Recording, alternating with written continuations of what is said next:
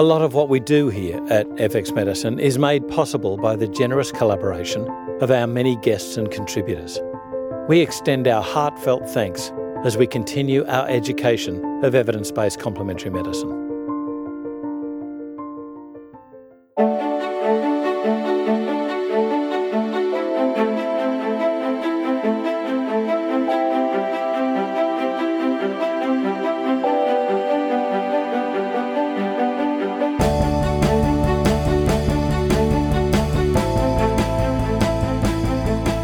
This is FX Medicine, and I'm Andrew Whitfield Cook. Joining me on the line today is Justin Sinclair, a practicing naturopath, author, consultant, and lecturer specialising in herbal medicine and phytochemistry. He spent much of his younger years travelling and learning from different cultures about their ethnopharmacological uses of various plants, which led him to formal study in the complementary medicine field in his 20s. After completing a Bachelor of Health Science in Naturopathy with the University of New England and diploma level studies in herbal medicine, naturopathy, and nutrition with ACNT in 2002, he went on to study the Master of Herbal Medicines with Sydney University's Faculty of Pharmacy, graduating in 2004. Key areas of study and interest in this program were analytical phytochemistry, pharmacognosy, toxicology, pharmaceutical technology, and medicinal botany. Justin has published on the topics of pain management and herb drug interactions in peer reviewed texts and has held executive director and examiner positions on the board of directors for the National Herbalists Association of Australia. Justin has had a keen research interest in medicinal cannabis, in particular the endocannabinoid system, constituent synergy, that is, the entourage effect, novel drug systems for cannabinoids and terpenes, and the use of medicinal cannabis for pain, anxiety, and immunomodulation. Welcome back to FX Medicine, Justin. How are you? I'm doing really well. Thank you very much, uh, Andrew.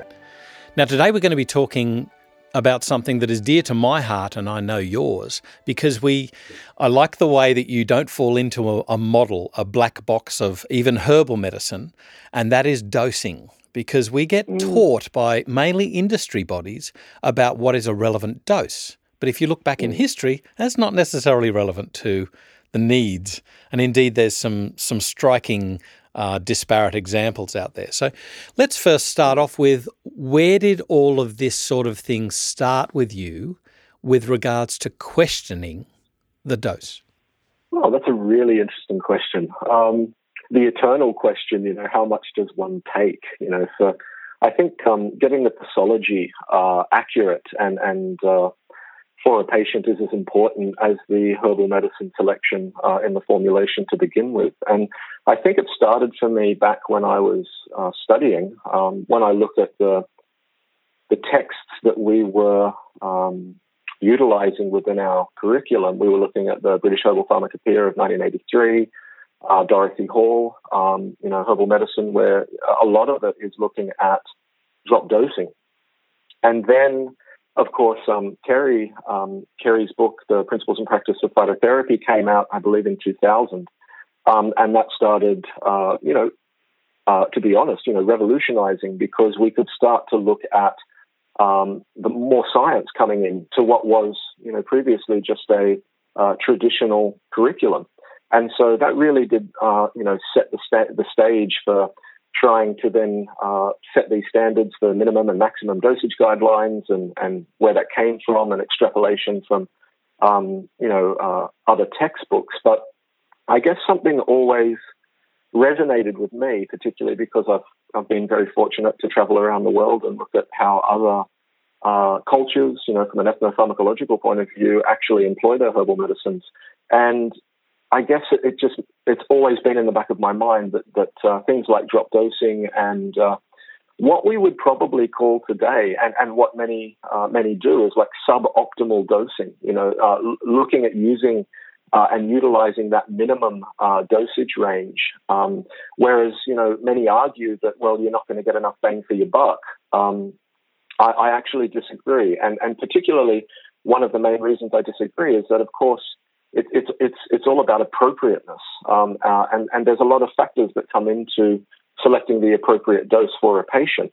And when you consider that uh, for us in, in natural medicine, uh, I would say the lion's share of patients that come to see us are with chronic conditions. Um, it really does follow that kind of low and slow dosage form instead of, uh, you know, going in really heavy like you do with, uh, you know, acute colds and flu, and you can really start pushing that um, phytotherapeutic dosing are high. So I, I, think we need to have this discussion. I think it's really interesting because, particularly with a lot of new graduates, um, the way that uh, you know some curriculums are taught these days is that if, if you're not within these minimum and maximum dosage guidelines, then um, you know either a if you're uh, too high, then you can do harm, and if you're uh, too low, then you're not uh, you're not going to be doing enough. And I think that there there needs that needs to be discussed more because I, I think there's much more to that story. Oh, look, uh, what I think is interesting is that it, this transcends just herbal medicine and nutritional medicine.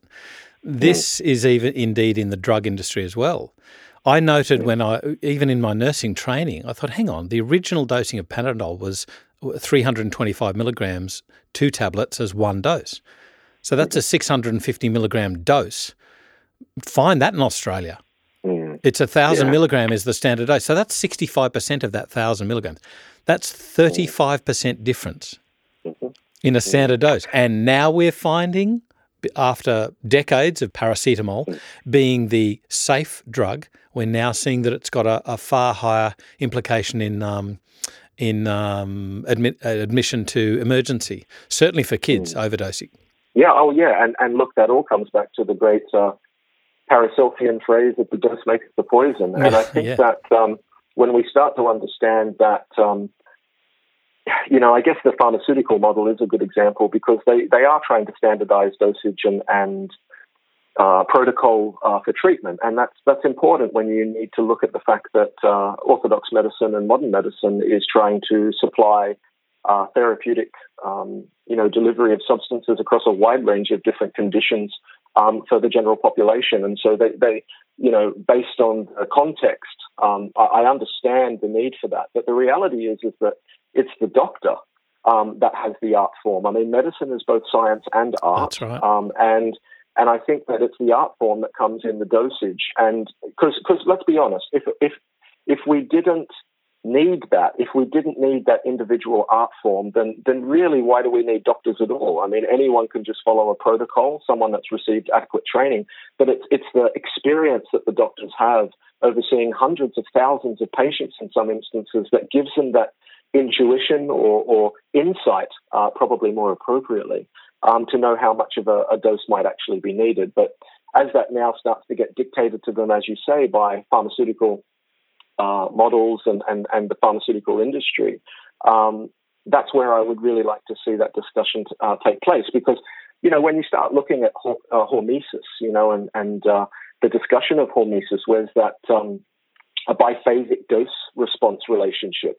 This is well known in toxicology and it's well known in pharmacology, um, where you can have um, you know low dose um, even of toxins can actually be quite stimulating, whereas a high dose can be inhibitory. Mm-hmm. And this is well this is well um, understood in science, and I think that there is a certain applicability. Um, that that therefore then comes over into herbal medicine. Uh, so you know the, the, dose really is it, and I think uh, particularly um, from a clinical point of view, a lot of a lot of people, and I may be speaking out of turn, but I, I think I might have it right. You know, when you have a patient and they come back to you, maybe after two weeks of trying a uh, one of the first formulations that you put together, and they say, "Oh, look, I've not noticed much difference," or "I'm actually feeling worse," or "I've I've got these side effects that have come through," and and almost all uh, practitioners will almost invariably question the herbs that they chose and not the dose. Mm. And so one of the things that I started doing years ago was, I mean, I, if, if I feel solid about a formula that I that I picked, because I'm I'm always fairly, um, I guess, diligent in, in in choosing herbs that I want for a patient. Um, that I will just knock down, I will knock that dose right back down, and I'll start low and slow. So instead of the five mils three times a day, I might knock it down to just five mils uh, five mils a day, uh, 2.5 mils uh, BDS. And then suddenly all of those side effects go away, and I can keep them on that for a longer period of time. So I think that that's uh, that's a really important point. Is is not only look at, of course, the herbs that you've selected, um, because that is important, and there are many variables in that. But uh, in some instances, I would I, I think it's very um, important to consider the implications of pathology. It's that's very interesting that you say that because I'm just remembering a and a, forgive me for doing this, but it was almost a standard formula, and I'd, I'd change it a little bit, I'd tweak it, mm-hmm. but there were some common herbs in this, and this was a, a herb a herbal formula for blood pressure, uh-huh. and I because I chose the breadth of herbs in there, and there was a lot many of them relating to stress, which was interesting. Um, yeah. But I, because I had a, a, a, wider range of herbs in that formula, I would have to use the lower dose, the lowest weekly dose on each bottle. Um, that I packing more in, yeah, that makes complete sense. There, that's right. But what I found interesting was that this formula was extremely powerful, and I used to have to even drop the dosage for several patients because they found it quote unquote dropped them. They'd get blurry vision and lightheaded and things like that. And I'd always get them to check their blood pressure and make sure that it was nothing untoward happening. But they said it's just it's strong. It was just acted so well. Mm. I had something similar with me actually, Andrew. I mean, I um, I was uh, on esomeprazole for a little while when I was having a lot of GORD uh, several years ago. Yeah. And I eventually got uh, sick of it and said, you know, I, I really just should be uh, taking some herbs. I don't know why I didn't in the first place, but um, started out with the standard, you know, uh, classic herbs for a mix like that. And I put in, you know, fairly significant doses and started taking a high dose and actually found that it flared things up worse. And then I just said, okay, well, I'm, I'm confident with the herbs. And I literally just dropped that dose back and I was taking uh, the minimum dosage requirement for that uh, for all of those particular herbs. I ended up staying on that for about 12 to 16 months, and the the rest is history, as they say. So, I mean, it really is um, a, an important discussion to have that because when we look at all the different models, you know, um, because dose can obviously be dictated by dosage form as well, um, which is a little bit above and beyond our scope of discussion today. Mm, you know,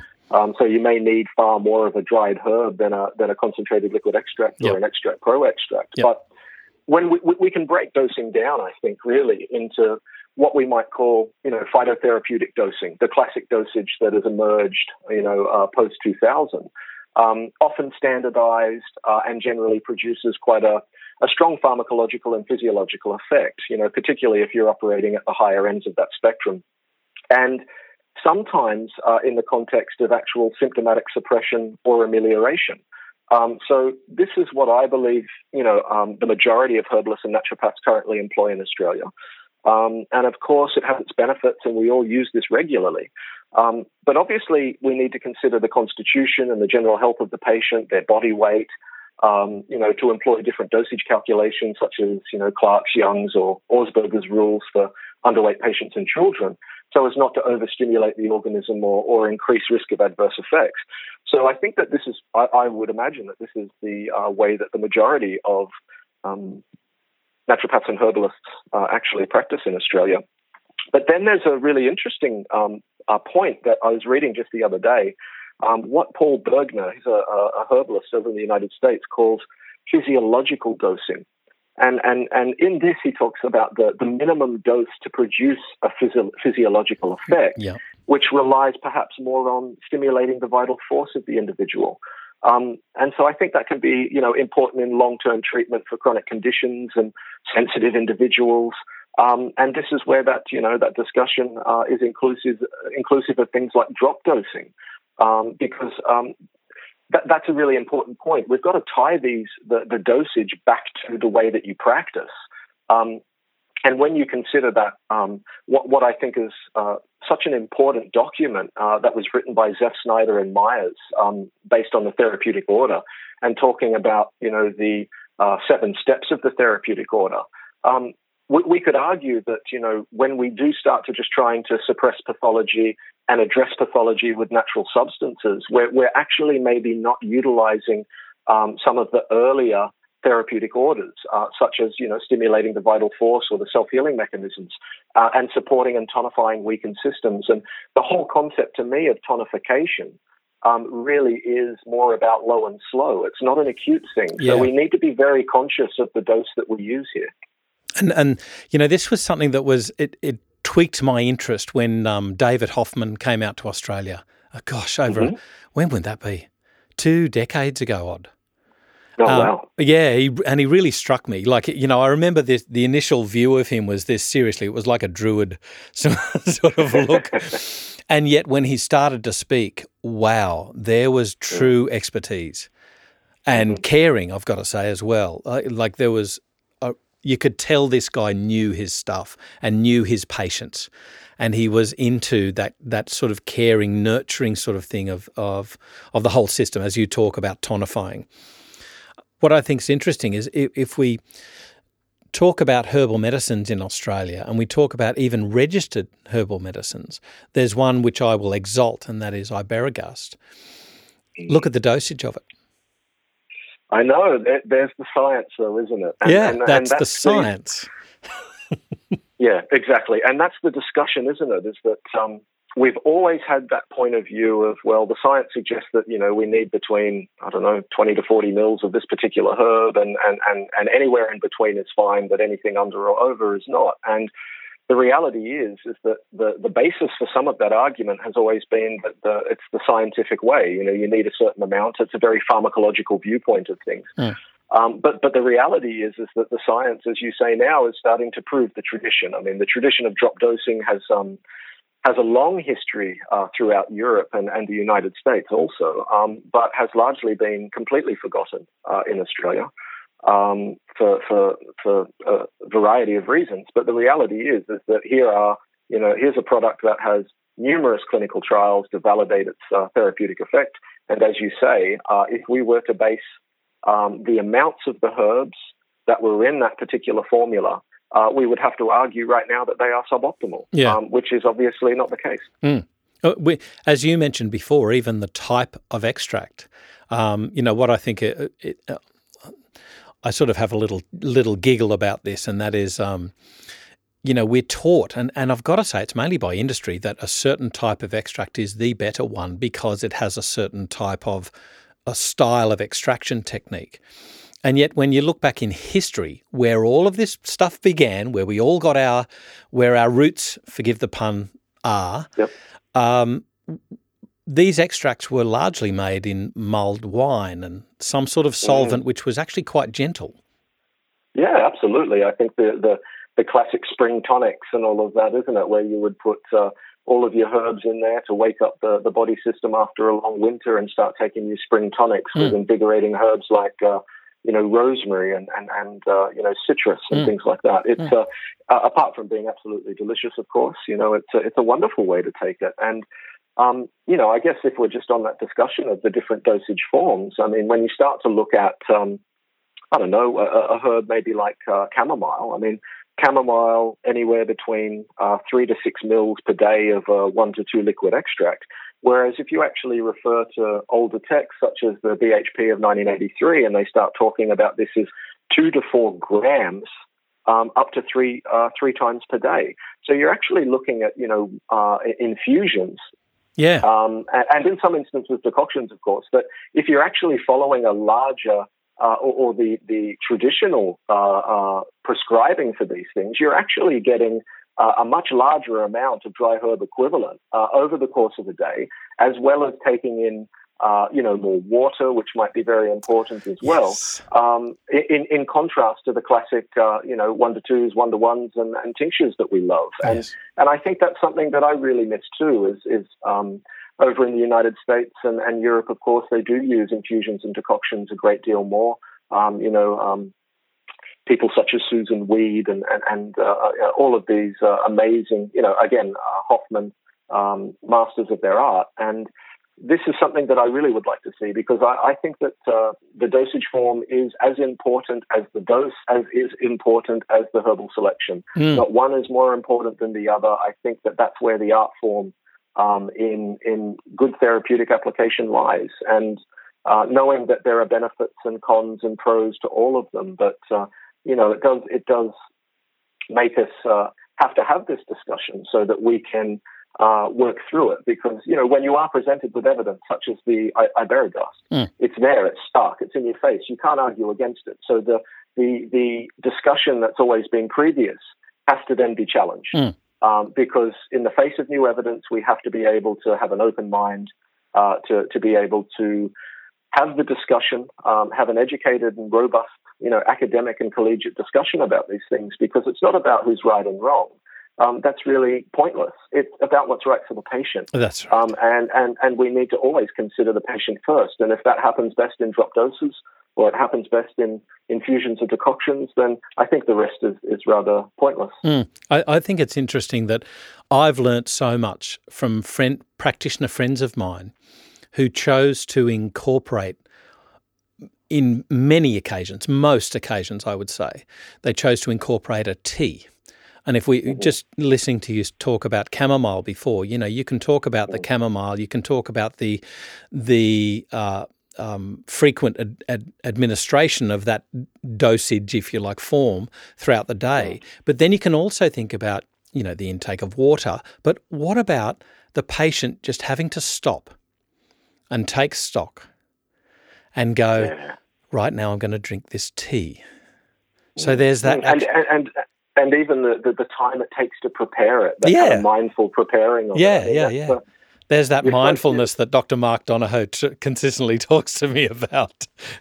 but so tr- but but so true because yeah. I mean, you know, the, we can't separate. Um, where, where, does where does the, where does healing start and where does it end? Yeah. I mean, there's another question, and, and certainly one beyond the scope for today's discussion. But it's it's it's a it's a very very complex and, and multifarious uh, discussion, and and you know, dosage just being one small point uh, when it comes to that. And I think it's just, it's nice sometimes to ruffle the feathers mm. and, and, have these discussions and just sit there and, and, say, well, in the light of current evidence, um, this is where we are. And, and, and even dosage forms, you know, we, we, we are always told that the, the liquid extracts are the strongest and, and uh, this is the way that it's, it's uh, best to go. But you know, I think there was uh, work done at Southern Cross University in an honours program not too long ago where they were comparing liquid uh, extract dosage uh, regimes compared to um, the infusions um, that were displayed in the uh, British Herbal Pharmacopoeia and mm. at the dosages that were uh, uh, applied there. And they found for some herbs that you were getting a, a far greater dose of flavonoids and, and other phytonutrients when compared to um, the actual liquid extract because of that increased posology. Yeah. And I think so that discussion of, oh, well, an infusion or a decoction uh, just doesn't pack the same phytochemical punch. Well, that of course might be true from a phytochemical perspective if there's a lot of non-polar substances that are there and they need alcohol uh, you know, to actually be liberated.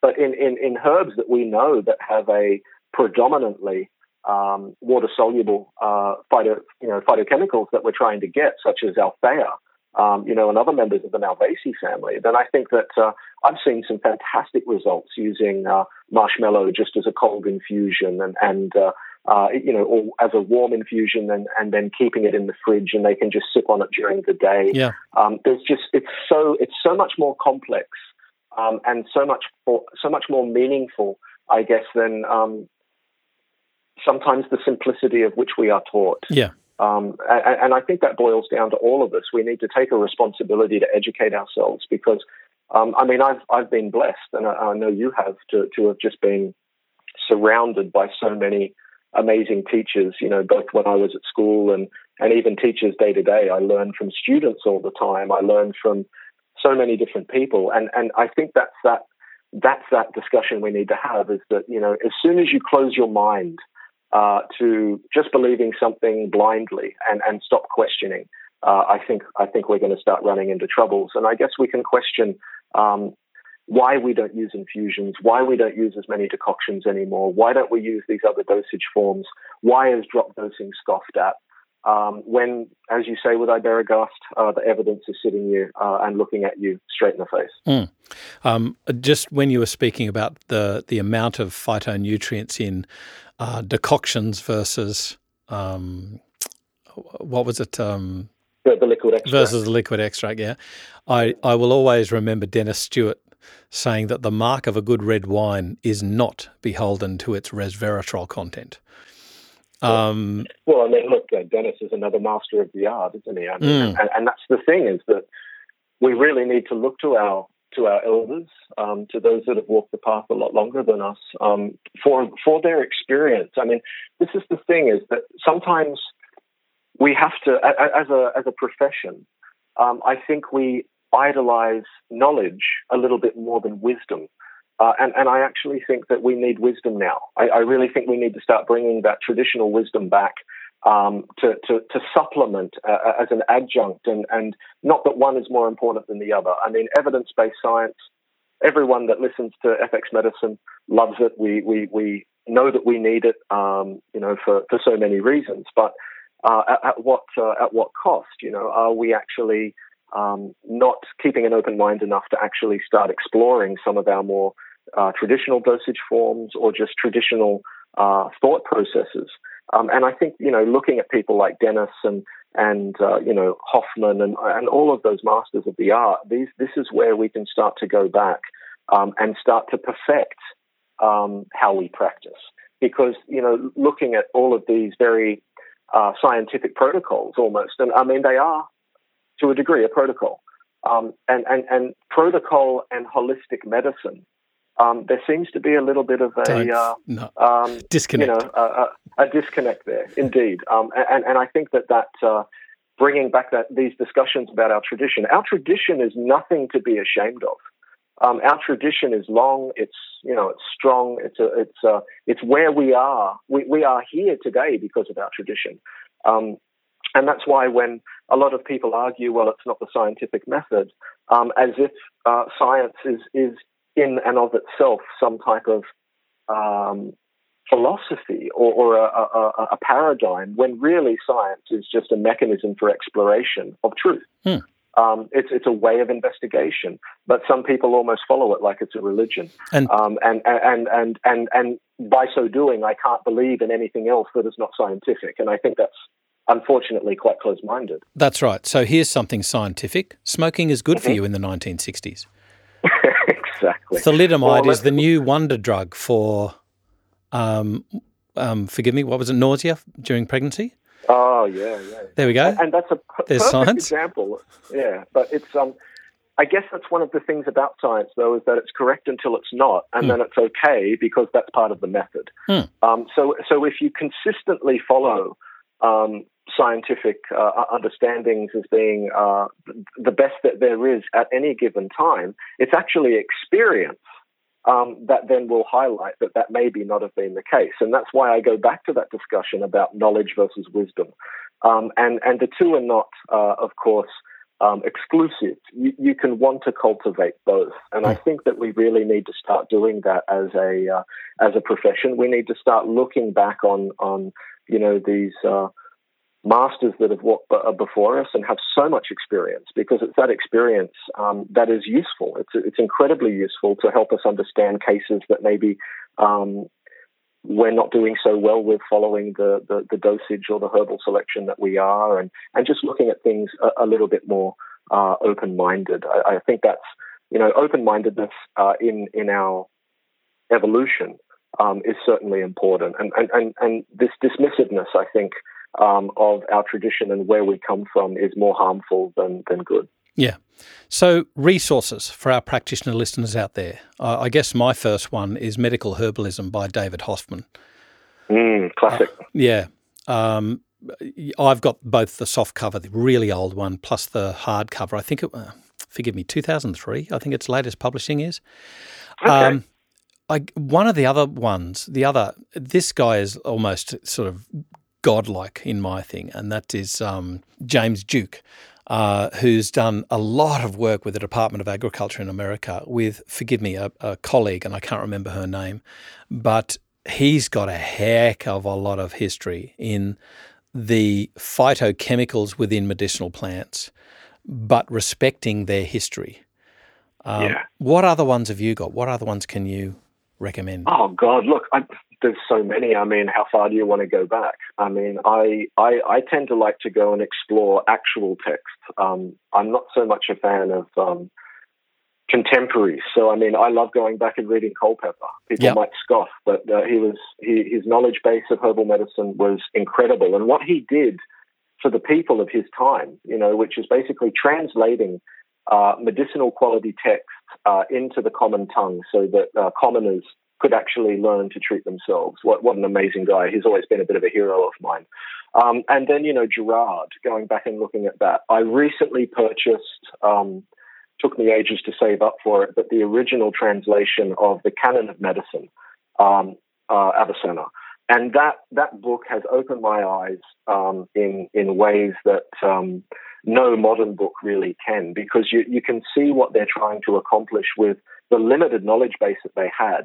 Um, and there was trial and experimentation there. And, and, quite frankly, we've got to say that that is science. You know, they were using um, scientific method uh, all that way back then. Uh, incredible. So I really enjoy uh, a lot of the Islamic scholars, uh, actually. So um, uh, Ghiba, uh, Ibn Jabir, and and obviously um, Avicenna. They they they inspire me a lot. And and going back and reading the Hippocratic Corpus, um, that's been uh, something that I've been doing over the uh, over the last couple of years, and yeah. that's again pretty amazing. Galen, you know these these type of really uh, old texts, uh, but of course, uh, De Materia Medica by Pedanius Dioscorides, incredible.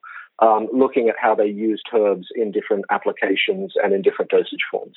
But then again, I guess shifting back towards more our time, um, I, am a huge fan of um, of grief, you know, of, of good old, uh, yes, um, Grieve. Mrs. I, Greaves. I uh, modern herbal, Mrs. M. Grieve. Yeah. Um, I, I, find, you know, there's uh, an amazing uh, treasure trove of information if you have the if you have the time and the and the patience to just read it. It's it's there. There's so many books there that are just waiting to to give you more information. You know, Simon Mills, The Complete Guide to Modern Herbalism. Absolutely. Um, you know, Simon Mills, uh, amazing knowledge base, and again Hoffmann, as you say, um, these these these guys really are, um, um, you know, masters of their craft, and, and we have so much to learn from them.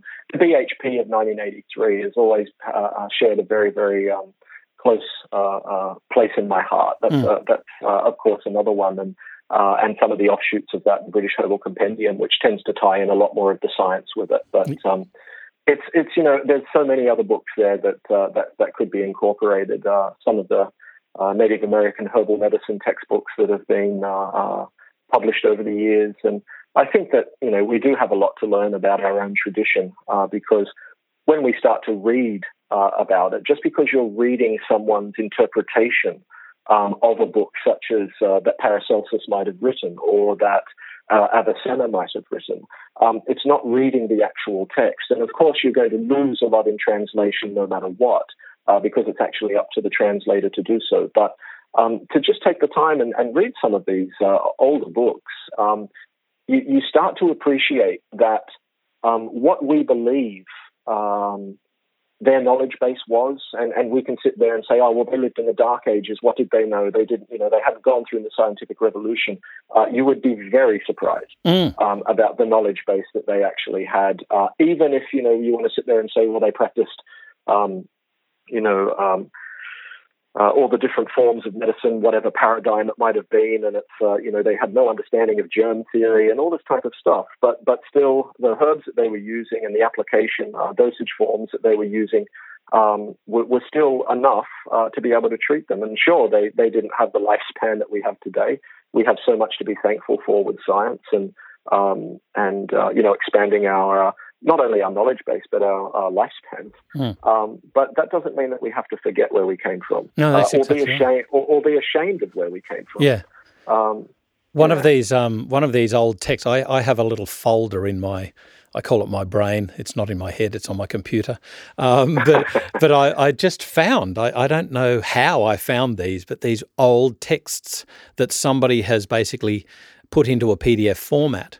Um, and oh, I've I've saved these. I've downloaded them. I can't let them go. And like I've got one, the herbal and or general history of plants. You were talking about him, Gerard um, from mm-hmm. London, fifteen ninety seven. Exactly. Um, I'm looking at one here, standardized products. Um, the author is, and it's from 1911. The author, of course, is Parke Davis and Company. Wow. so, yeah. and they're talking about asafoetida. Oh, you know, yeah. they're not talking about just aspirin and things, and and the uh, the more galenical type preparations that you'd find in a pharmacy. You know, there's well, asafoetida, there's belladonna, of course, and and cannabis sativa is in there. Um, yeah, absolutely. I mean, look at the Felter and Lloyd's and King's American Dispensatory and all of those, and you go through them, and it's predominantly herbal. Yeah. You know, and that was just what uh, you know the, the, the turn of the last century. So it's it's, it's incredible um, how quickly medicine has evolved. Um, but still, you know, we. I think I was uh, when I was uh, had the absolute uh, privilege uh, to write a chapter with uh, the amazing Leah Hechtman in her clinical naturopathic medicine textbook, that yep. weighty tome. Yep. Um, and and we were looking at the evolution of the of herbal medicine and the herbal classes. And and uh, one of the things that we kind of said in there was that um, you know herbal medicine, our tradition, really is um, the roots upon which science has been able to flourish. Um, it's the trunk of the tree, and the branches, um, you know, are, are, the new scientific investigation spreading out and exploring new things. So the, the, the one is the whole. We can't sit there and say that there's science or there is tradition and you either belong to one camp or the other because you're completely losing the point. Um, it's just uh, about applicability and contextualization. And we need to understand that they are both important and science will continue to be important and science is continually validating uh, our tradition, mm. uh, as you see with something like Iberogast and what are we up to now? Uh, over over ten clinical studies, I believe, with the Iberogast product. Um, so yeah, it's it's a it's just something that uh, I think we we got carried away a little bit with, with all of the science, and and uh, that's going to continue, of course, because it's an amazing field. But we seem to have just kind of forgotten our tradition for a little while, and I think we need to start that discussion again. Yeah, absolutely, and this is what I love about you is that you know this stuff. You're like you don't just think, oh, there's history. You know the history. So I really can't thank you enough for taking us through a little tidbit, if you like, of delving back and and you know really revering the the history of our of our roots. And I, again, that pun is intended. And I'll close off with a little a little saying that I saw on the web a few months ago, and that is knowledge is knowing that tomato is a fruit. Wisdom is not putting it in a fruit salad. Well said, well said, and that's that's um, that's exactly what it boils down to. And, and uh, yeah, we, I, as I said, just in closing, I really think we we need to give so much thanks um, to, to those that have beaten the path before us, you know, and, and, and all of those people that have been practicing this art and science for so long. And, and we need to look to our elders with new respect, I think, in this field, and, and not only thank them uh, for, for keeping our tradition alive and, and, and keeping it at the forefront of, uh, of our minds, but um, for being brave enough to do so, um, uh, sometimes in light of you know, uh, persecution and some things as well, uh, you know, and such things as well. So I think with uh, herbal medicine is always going to have such a bright future um, as long as we can uh, remember our roots and uh, keep a firm eye on where we're going. Justin, you're a brilliant human being, a brilliant man, and a brilliant caring practitioner. Thank you so much for joining us on FX Medicine uh, today. Hardly, mate. Got you all full, but thank you so much for your time as usual. This is FX Medicine. I'm Andrew Whitfield Cook.